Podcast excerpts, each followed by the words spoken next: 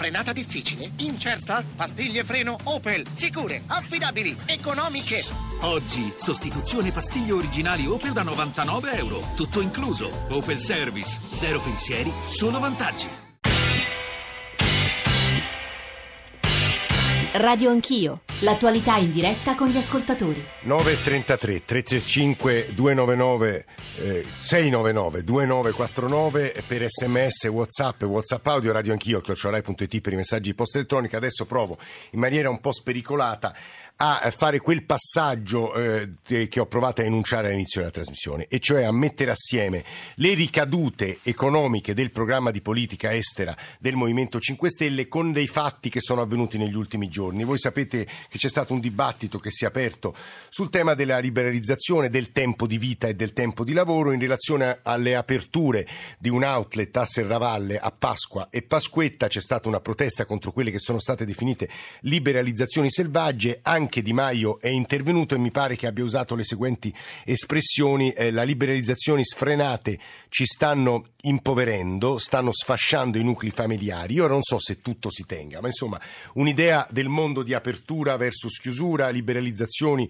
versus protezione eh, dei, anche del, appunto, del tempo di vita, del tempo di riposo e se il Movimento 5 Stelle in qualche modo indulga nella difesa della seconda parte di, questa, di questo dibattito, di questa dicotomia dicotomia, di questa contrapposizione. So che è un dibattito molto complicato, ma cerchiamo di essere concreti come ogni mattina e continuiamo a farlo con Francesco Daveri che è con noi e non è bocconiano perché leggo diversi ascoltatori che stanno scrivendo e ti pareva che il professore Bocconiano non batteva, eh, metteva l'accento sulla questione del debito pubblico. Eh, il proprio professor Daveri insegna all'università di Parma eh, che non c'entra cioè, nulla. In realtà la cattolica di Piacenza.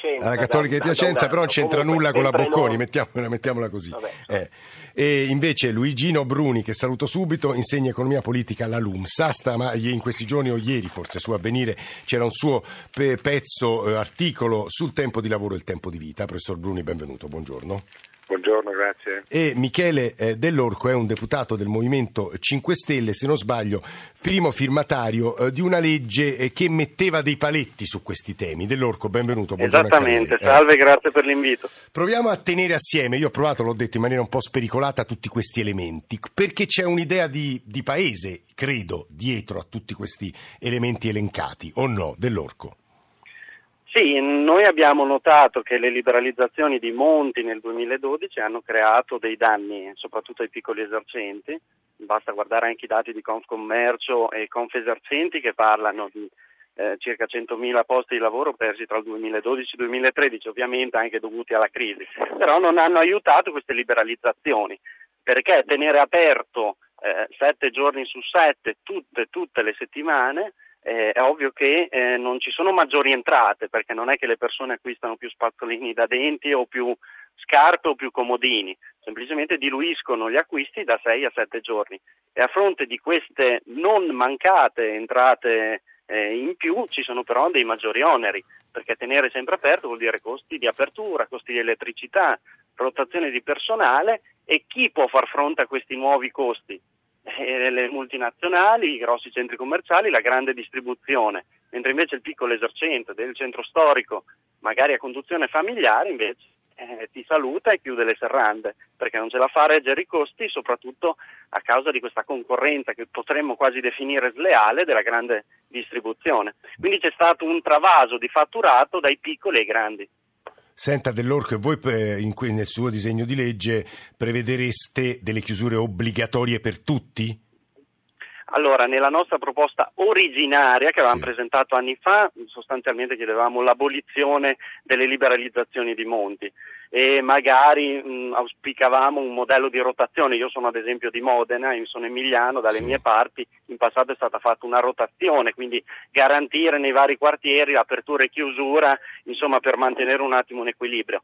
E invece nella legge approvata alla Camera, votata dal Movimento 5 Stelle, ma da tutti quanti i partiti, da Forza Italia al Partito Democratico, ora ferma al Senato, non si parla nemmeno di domeniche, si parla di sei chiusure obbligatorie nelle principali festività civili e religiose da scegliere tra le 12 nazionali totali. Sì. In più c'è un fondo per le microimprese, 90 milioni per aiutare eh, quelle con meno di 10 dipendenti per efficientamento energetico, affitti, eccetera. È Michele Dell'Orco, Movimento sei 5 chiusure. Stelle, che sta parlando da oltre due anni, si trascina in Parlamento il disegno di legge sulla concorrenza che rinnoverebbe la famosa stagione delle lenzuolate di Pierluigi Bersani, Lu- eh, Luigi Marino, eh, che saluto, eh, Alternativa Popolare, relatore di quel disegno di legge concorrenza che appunto è un po' impantanato. Marino ci spiega per sé perché, quali sono le vostre ambizioni, Marino? Ma guardi, eh, sono due cose, la liberalizzazione degli esercizi commerciali ehm, o la chiusura domeniche de- Sì. di, di alcune festività, per, per 12 festività durante l'anno dei, dei- dei siti commerciali rispetto alla legge o il disegno di legge sulla concorrenza. Sono, due- dico, sono due cose diverse perché Sì, sono due sì, sì, certo. diversi. Però è un'idea di mondo, diciamo così. Ma, Penso, eh, eh. il, il punto oh, che blocca il disegno di legge sulla concorrenza è un punto politico, cioè non va avanti, o, o meglio, dovrebbe andare proprio fra qualche ora qui in aula in Senato. Non è andato avanti per questi anni, non è stato a causa di lobby o di alcuni problemi, come dire, derivati da settori specifici. E non è andato avanti perché la politica, in questo caso la maggioranza, eh, non ha trovato un'intesa per portarlo eh, a compimento. Quindi, ehm, poi, semmai lo, lo approfondiamo se voi eh, desiderate, ma qui per esempio tutto quello che si è scritto sulle lobby che hanno bloccato il Parlamento, che non fanno funzionare, eh, tutte cose che non esistono, esistono molto parzialmente. Esiste il fatto che la politica per motivi elettoralistici in modo particolare non ha fatto avanzare questo disegno di legge che sarebbe stato comunque importante. Guardi Marino, io tra poco le chiederò, così anche perché gli ascolta- affinché gli ascoltatori lo conoscano un po' meglio, quali sono i punti di rimenti decisivi di- del, del disegno di legge. Però eh, al professor Daveri, eh, sapendo e mettendoci un po' la tara, perché sa- sappiamo bene tutti, anche coloro che ci stanno ascoltando, che le generalizzazioni sono sbagliate, vorrei chiedere una riflessione sulle cosiddette liberalizzazioni e sul dibattito di questi giorni contro le multinazionali, perché in realtà poi non ci ridanno, così scrivono gli ascoltatori, in termini di tasse pagate, quello che i piccoli esercenti sono costretti a dare. È un po' un dibattito filosofico, bisogna essere concreti. Proviamo a farlo, professor Daveri. Ma dunque il problema dei piccoli esercizi che, è, eh, che li vediamo tutti i giorni nelle sì. province italiane, nelle- ma anche nel- nelle grandi città e nei piccoli centri è cominciato con l'avvento del- delle nuove tecnologie, nel senso che eh, le nuove tecnologie hanno- hanno- premiano la grande scala mentre scoraggiano un po' la piccola scala che rimane attaccata al suo business tradizionale e non si riconverte in qualche cosa che possa renderla, non lo so, un negozio differente rispetto a quello che uno trova nelle grandi, eh, nelle grandi catene. Quindi questo è il problema di fondo. Poi eh, naturalmente il fatto di estendere gli orari di la possibilità Sì. degli orari di apertura eh, 24 ore su 24, 7 giorni su 7 tutto l'anno naturalmente eh, a parità di business eh, rappresenta un altro eh, elemento che mette sicuramente in ulteriore difficoltà i piccoli esercizi. Però la crisi dei piccoli esercizi ha una ragione d'essere che è più di, di lungo respiro che non le politiche che sono state adottate. Anzi, le politiche che sono state adottate in effetti cercavano di alimentare una concorrenza che fosse tra diversi, ovvero sia tra eh, grandi, eh, grandi aziende e grandi esercizi commerciali con esercizi commerciali più piccoli che però diventassero punti di riferimento per eh, la loro capacità di offrire qualità, non più vecchi- le vecchie mercerie che conosciamo tutti e che magari di cui ci servivamo mo- un po' di anni fa, ma invece dei negozi che erano stati capaci di riconvertirsi. Se non fanno questo passo, i piccoli esercizi purtroppo eh, hanno i giorni o gli anni contati. Insomma, su questo eh, in ogni caso non si torna indietro perché questo è una degli- de- delle evoluzioni che, eh, che- che- che, che ci dà eh, il mondo moderno, insomma questo è quello che avviene mm. ed è inutile chiudere gli occhi su questo. Mm, Francesco Daveri insegna alla Cattolica di Piacenza, grazie per questa sua presenza stamani, io consegno a Luigino Bruni alcuni messaggi che sono arrivati negli ultimi minuti. Nel travaso di fatturato, scrive Michele, da piccoli esercenti a grandi multinazionali, il problema è che le multinazionali non distribuiscono gli utili ma li portano per, la, per lo più all'estero dove hanno le sedi. Qualcuno, scrive Franco, lo sa che i grandi magazzini Lafayette di Parigi sono chiusi la domenica. Tra l'altro su questo c'è stato un dibattito anche in Francia, in nome del profitto i dipendenti non sono più esseri umani, scrive Carlo da Prato e poi Bruno, i cinesi in Italia tengono aperto i loro esercizi sette giorni su sette, viva la Cina, il resto sono tutte balle inventate da una sinistra vetusta condannata a sparire. Beppe dal Sulcis, Marco da Roma e poi il professor Bruni a raccogliere tutto. Beppe, buongiorno. Sì, buongiorno, complimenti per la trasmissione. Grazie, la. Eh, non sono piuttosto d'accordo sul fatto che tutto quanto quello che succede non sia dovuto alla politica e alle storture della politica. Ne sanno qualcosa Visco e Bersani, i liberalizzatori per convenienza del populismo ma, o del popolo, ma non è affatto così. Io sono convinto che questo sia tutto un gioco preparato, mirato e in futuro saranno solo tre o quattro marchi a distribuirsi il territorio e fare monopolio, allora sì che ce la faranno pagare.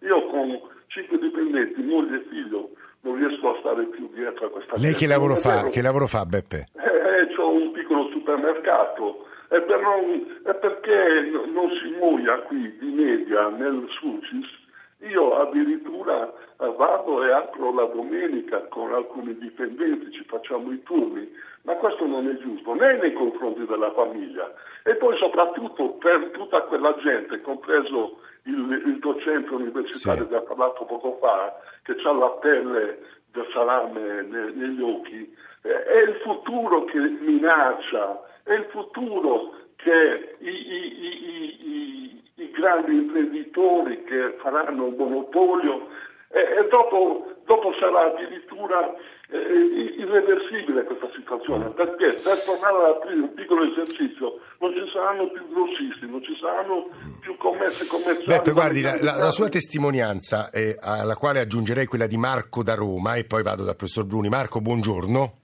Sì, buongiorno. Lei immagina che abbia un'idea diversa, no? Sì, sì, secondo me io sono a favore delle liberalizzazioni. E, e, se i negozi sono aperti perché le famiglie ci vanno.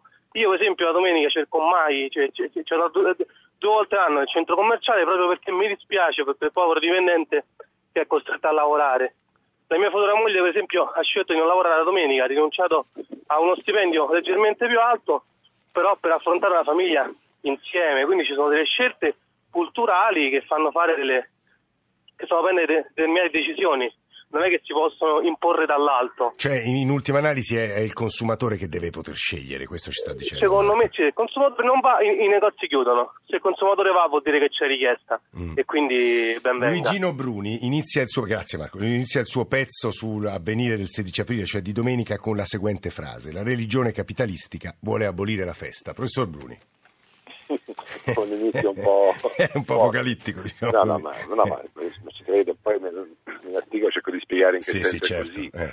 Cioè, io ripetendo alcune cose che sono dette anche da Daveri, eh. eh insomma, da, dagli ascoltatori, sì. dagli interventi, cioè, io credo siano due, due temi diversi eh, che sono evidentemente intrecciati più di due. Uno è il tema dell'apertura domenicale o festiva dei negozi che secondo me è un problema molto pragmatico, cioè se uno va in Germania domenica è tutto chiuso, non è un problema di religione cattolica. Anche il sabato pomeriggio chiudono, chiudono, chiudono prestissimo. Sì, è un problema di fatto, di fatto, sociale, cioè ci sono delle regole, siccome viviamo, viviamo, all'interno di comunità complesse dove occorre fare anche degli, dei patti eh, e in certi casi anche diciamo, eh, coordinarsi eh, perché siamo, siamo sempre più dispersi su mille fronti, i paesi che hanno un senso pragmatico e, e che riescono a coordinarsi tra politica, società civile e famiglia lo fanno, perché si sa benissimo che quando eh, una scelta è possibile magari viene, eh, viene, selezionata da una famiglia semplicemente perché eh, non, ha, non, ha, pensato a qualcosa di più interessante per il weekend e si passa centro commerciale. Quindi è un problema secondo me di patto sociale. Sono convinto che se oggi fossimo capaci di coordinarci a livello europeo, almeno nazionale, per tenere chiusi i negozi che staremmo tutti meglio. Faremo cose più interessanti che, che andare a fare la spesa. È una questione Secondo- di patto sociale, lei dice. Sì, no, vado avanti sul secondo punto. Sì. molto- Il secondo punto è il discorso dei piccoli negozi e grande distribuzione. Cioè io sono d'accordo che il mercato è una- è una distribuzione creatrice che, che va avanti anche appunto eliminando realtà per farne delle altre. Questa è un'antica idea che è sempre valida. Rimane- rimangono discorsi abbastanza seri dietro. Innanzitutto ci sono effetti di tipo redistributivo, quindi di effetti di equità. Cioè se noi oggi chiudessimo sempre come sta accadendo, se la politica non fa nulla, noi non facciamo nulla e assistiamo passivi alla chiusura di tutti i negozi dei centri storici piccoli e medi, chi ne risente di più sono gli anziani, sono delle persone che hanno difficoltà a muoversi per andare a fare la spesa nei, nei- nei grandi outlet. E che quindi eh, in un mondo con anziani sempre, saranno sempre più significativi come presenza, che sono coloro che più hanno Sono bisogno di presenza di negozi nei centri storici e non ci sono più. Cioè la, Secondo, la buona politica, professor Bruni, riesce a tenere assieme questi elementi e infatti alcuni medi, piccoli centri italiani, penso soprattutto a quelli emiliani e toscani, riescono a gestirle queste cose, questi grandi Sì, processi. assolutamente. Eh.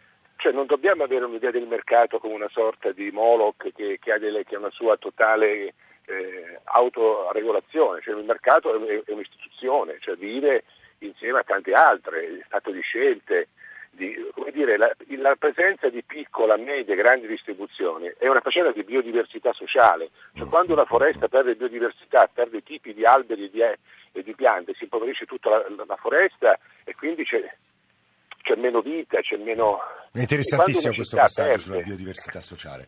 Professor Bruni, mi permetta soltanto di girarlo a Michele Dall'Orco, Dell'Orco e poi a Luigi Marino. Eh, Dell'Orco, Movimento 5 Stelle.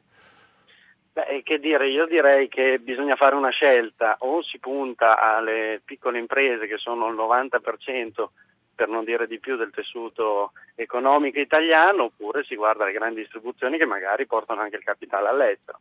Questa è una scelta molto semplice, tutta questa discussione, sto casino, semplificando, è partito dalla dichiarazione di Luigi Di Maio, eh, riprendendo Beh, in realtà lui riprendeva, riprendeva anche le polemiche dei giorni de- sull'apertura a Pasqua e Pasquetta dell'outlet Assolutamente, Serravalle, no? certo, certo, certo. Eh, ma stiamo parlando di una, una legge ferma al Senato che parla di sei chiusure obbligatorie di 90 milioni per le piccole imprese italiane. Questo stiamo parlando, votate da tutti i partiti, tutti sono d'accordo e poi sta ferma due anni al Senato. Questa è veramente una cosa assurda. Cioè, quello sarebbe un piccolo compromesso che comunque aiuterebbe sia i lavoratori, i piccoli commercianti, ma allo stesso tempo non è che chiuderebbe i negozi alla domenica di, di punto in bianco. Noi chiediamo di dare un po' di scelta agli enti locali e ai territori. Senta, il posso- comune emiliano che sa gestire eh, le aperture e le chiusure e le, le gestisca, hai capito? Se due obiezioni mosse dagli ascoltatori, quel giorno Sì. prote- alla protesta hanno aderito in pochissimi, mi pare 5 su 140, il secondo però con la crescita del commercio online, che in Italia peraltro procede abbastanza lentamente, in realtà i piccoli non sono comunque, scrive Aldo, destinati a soffrire se non a sparire? Allora, sul fatto che ci sono state, pochi hanno aderito allo sciopero, beh, quello è un discorso di come è stato forse organizzato lo sciopero, ma eh, capisco anche il piccolo imprenditore che eh, tenere chiuso vuol dire perdere del fatturato mentre c'è il centro commerciale che invece rimane aperto, quindi tu indirettamente sei obbligato a tenere aperto. Per eh, quanto riguarda l'e-commerce, che non viene toccato da questa legge, Sì. è ovvio che questo, come diceva anche Di Maio, stravolgerà comunque il commercio del futuro anche in Italia, che come al solito arriva più lentamente, ma arriverà anche da noi. E non è detto che i piccoli siano destinati a scomparire a causa dell'e-commerce, perché allo stesso tempo la vendita online permette anche ai piccoli comunque di mettersi in vendita e di dare un po' più spettro nonostante tutti i problemi burocratici che ci sono in Italia. Mm, Luigi Marino, Alternativa Popolare, relatore del disegno di legge concorrenza, le vorrei fare due domande. Non è che quelle Poi posso libere... rispondere anche a qualcuno. Vada, vada Marino, risponda a quello che vuole. Libertà Grazie, totale. dichiarazione- No, noi ci perdiamo in un bicchiere d'acqua perché questo problema della chiusura o meno della domenica, de- de- in modo particolare de- della grande distribuzione, è un falso problema. Noi stiamo parlando di 6.000, 7.000 quando va bene dipendenti.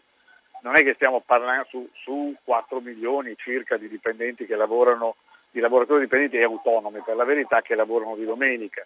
Quindi stiamo parlando di una cosa marginale. Eh, eh, vorrei anche dire che eh, l'altro aspetto, quello relativo al fatto che la grande distribuzione aperta la domenica comporterebbe di conseguenza una riduzione degli spazi eh, di operatività sul mercato della piccola distribuzione, anche questo è un falso problema. È un falso problema perché in questi anni gli equilibri tra la grande distribuzione e, e il piccolo commercio, e quindi gli esercenti, i commercianti di, di, di negozi, eh, una, un equilibrio si era raggiunto e lo dimostrano i dati. I dati dicono che per esempio diminuiscono gli spazi della grande distribuzione e eh, in, ma- in, misura maggiore rispetto alla eh, distribuzione tradizionale, cioè rispetto ai negozi. Ah, questo è molto interessante questo dato. Quindi, eh, questo che diminuisce, cioè noi dobbiamo partire dai dati, dati scientifici, non dal, dire, dalle passioni o dalle ideologie. Il fatto per esempio che veniva, mi pare, dal rappresentante 5 Stelle, detto che se si riducono i giorni eh, eh, non si aumenta la, la, la, distribuzione, il fatturato, e anche questa è una falsità, perché allora noi potremmo ridurli ancora di più. Perché tenerli aperti eh, sei giorni? Potremmo chiudere i negozi cinque giorni o quattro giorni e, e concentrare tutte le vendite in questi giorni. Sono, ripeto, secondo me falsi problemi. Il problema della piccola distribuzione, dei commercianti, dei negozi di quartiere, di vicinato, eccetera, è un problema che eh, viene attaccato, oggi insidiato, da tre elementi. La grande distribuzione è vero, eh. ma ripeto un equilibrio si è raggiunto, ma viene soprattutto insidiato dall'ambulantato che qui non è entrato nella discussione. Eh, sì, invece ci hanno scritto degli ambulanti. Non ho tempo e gli ambulanti che stanno aumentando a dismisura, sono passati in tre anni. Perché? Perché Marino? Da, beh, perché intanto gli extracomunitari e poi perché è una specie di eh, come dire, di, di lavoro eh, quando, quando, vieni licenziato, quando mm. non hai lavoro, quando eh sì, non, non, riesci a avere reddito ti butti anche sull'ambulantario. E il terzo punto? E il terzo punto è l'e-commerce. Esatto. Eh, l'e-commerce sta aumentando, noi abbiamo il 4% di vendite, 4 e qualcosa, per cento di vendite complessive in Italia dell'e-commerce rispetto ai canali tradizionali ma in, negli altri paesi europei evoluti o al pari, di quelle, al pari diciamo, dell'economia italiana, eh, l'e-commerce va al 16%, 15-16%, quindi questa è una, un, questa percentuale che è destinata nel, periodo, nel medio periodo ad aumentare, comporterà questa sì un attacco non solo ai piccoli commercianti, ma anche alla stessa grande distribuzione. Perché tra no, no, molto interessante quanto ci sta dicendo Luigi Marino. Io mi permetto soltanto di lasciare i due minuti finali al professor Bruni, anche perché stanno arrivando dei messaggi molto belli su che cosa significa sulla famiglia, sul tempo, eh, di, di, insomma, sulla rottura o in qualche modo l'incisione dei tempi dello stare assieme, insomma, temi giganteschi, professor Bruni. Ma proviamo a, a tirare un po' le fila alle cose che abbiamo ascoltato sinora. Ma è quasi impossibile mm. perché sono tematiche molto intrecciate. Innanzitutto io credo che, eh, con tutto il rispetto per, eh, per, quanto diceva Marino, io credo che un'operazione ideologica che non bisogna mai, mai fare è dire questo è un falso problema. Perché se ah. qualcuno la vive come tale vuol dire che per lui è un problema, quindi non bisogna dare delle pagelle ai problemi veri e quelli falsi, cioè ognuno percepisce la vita in base ai eh sì. valori, c'è, c'è, della, c'è della gente che ancora oggi non ama immaginare uno scenario futuro dove ci arrivano tutti i prodotti a casa, non lo siamo più e stiamo tutti da soli a guardare la televisione. Cioè questa idea, c'è un, un'idea di, di, vita in comune che può essere diversa da, da, quella che è un altro. Quindi non è un problema che ci sono, ci sono delle cose vere, delle cose che sono meno importanti. È in ballo non un problema, dietro il consumo si nasconde la vita. Cioè il consumo è sempre stato il primo, il primo incontro con la realtà delle persone, perché vuol dire il cibo, vuol dire i vestiti, vuol dire lo stare insieme.